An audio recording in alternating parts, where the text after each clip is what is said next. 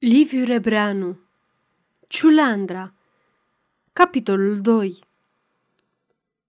Avea pașii șovăitori și clătinați ca un om beat. Trecu prin odaia de dormit, în care ardea un singur bec albastru, ochi pânditor. Apoi, printr-un salonaș întunecos, ieși în hol, unde era o lumină supărător de vie, și se repezi la o ușă închisă, în fața căreia se opri, parcă i s-ar fi sleit puterile. Pe urmă, totuși, se pomeni înăuntru, zvârlit ca de un vânt năprasnic băiguind. Tată! Tată! Bătrânul Policarp Faranga se ridică speriat de după birou. Văzând pe fiul său, îl apostrofă puțin nervos. Tu e fu? Când auzi glasul tatălui, puiul se simți mai zdrobit. Groaza îi se risipi și făcu loc unei disperări amețitoare. Se apropie de birou și se prăbuși istovit în fotoliul larg de piele. Bătrânul, în picioare, îl examina ceremonios și jignit pentru necuvința lui de a se fi rostogolit pe scaun înainte să-l fi poftit. Era și el în frac, cu pieptul plin de decorații peste care se așternea barba ei maestoasă, argintie și deosebit de îngrijită. Îi plăcea să apară mereu serios și măsurat, nu numai în lume, dar chiar față de sine însuși. Înalt, robust, își purta cei 63 de ani cu o demnitate aproape trufașă, inspirând în jurul său respect spontan – fiindcă puiul tăcea, își călcă pe inimă în cele din urmă și îl întrebă. Me par, donc, voyons parle, qu'est-ce que tu as? Tânărul întoarse spre dânsul niște ochi stinși, rătăcitori. Se gândea cum să-i spună ce s-a întâmplat și nu găsea cuvintele potrivite. Izbucni fără șir. Tată, am făcut, nu știu. A murit Malen. Faranga parcă ar fi primit o săgeată în inimă. Se cutremură. Ce-ai zis? Madlen? Tu? Imposibil! Încercă să citească adevărul în ochii lui, dar puiul plecase iar capul. Un răstimp, bătrânul mai stătu, frământând în minte serii de întrebări – sprijinit cu amândouă mâinile de dunga mesei, înțepat ca un judecător fără experiență în fața unui acuzat misterios. În sfârșit, ocoli biroul, veni lângă puiul și l apucă de umăr. Unde este?" Nu termină întrebarea și nici răspunsul nu l-așteptă decât o secundă, ca și când mișcarea împrejurul biroului i-ar fi schimbat mersul gândurilor, porni îndată spre ieșire, lăsând ușa larg deschisă. Puiul căzuse într-o toropeală cenușie, neclintit, parcă habar n-ar fi avut pentru ce se află aici.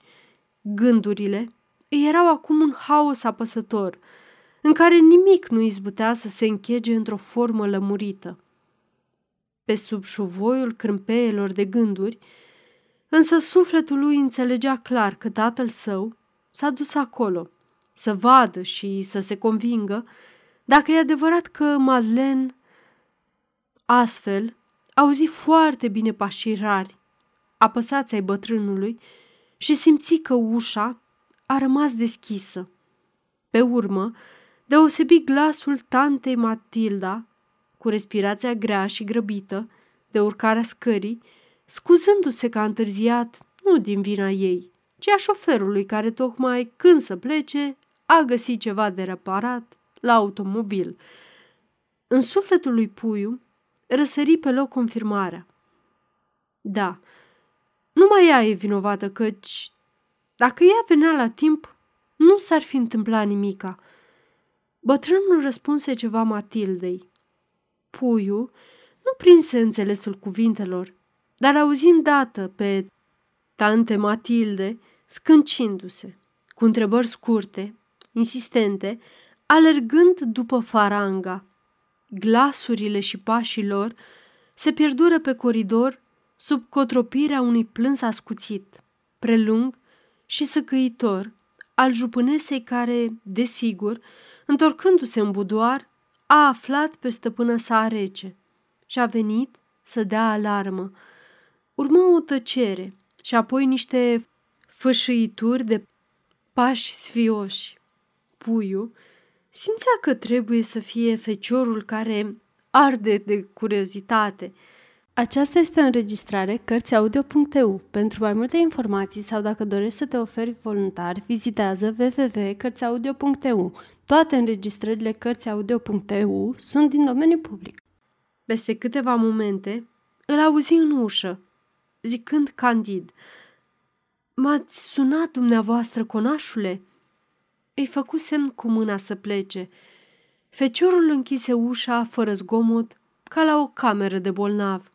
Pe urmă, tăcerea se înțeleni grea, înăbușitoare. Biroul vast se împăienjenea într-un somn afund.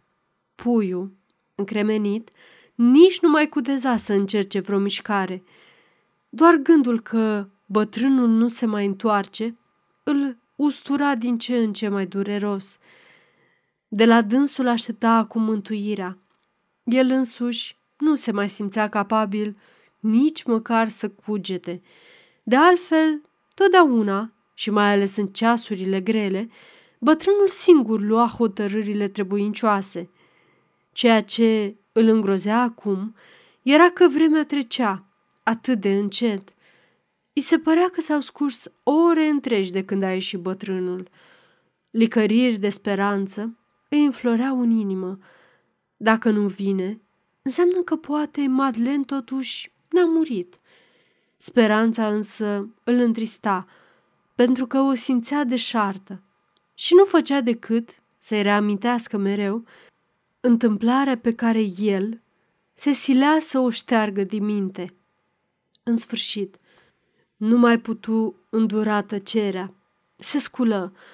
Voia să plece, oriunde, dar să nu fie singur. Chiar atunci apăru în ușă tatăl său, urmat de tante Matilda. Puiul înțepeni lângă birou, cu ochii nerăbdători, spre bătrânul care trecu fără să-l privească. În schimb, Matilda, plânsă și amărâtă, se repezi la dânsul și îl îmbrățișă ocrotitor. Ah, quel terrible malheur! Povră petit puiu! Matilda era soră cu mama lui Puiu.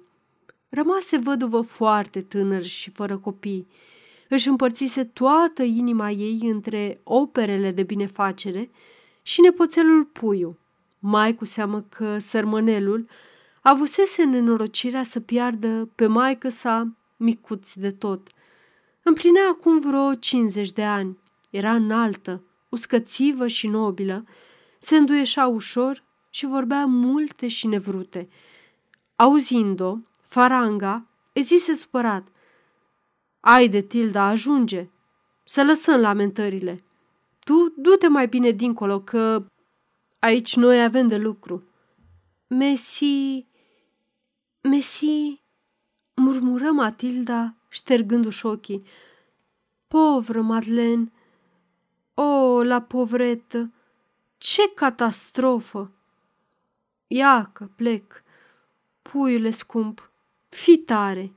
Durerile și nenorocirile pentru oameni sunt lăsate de Dumnezeu. Nu-ți pierde cumpătul și nu dispera. Povră petit puișor. Îl îmbrățișă iar și îl sărută, plângând pe amândoi obrajii. Porni. Din ușă, mai zise bătrânului, Fii și tu calm, Poli, te implor, și dacă aveți nevoie de mine, să mă chemați negreșit.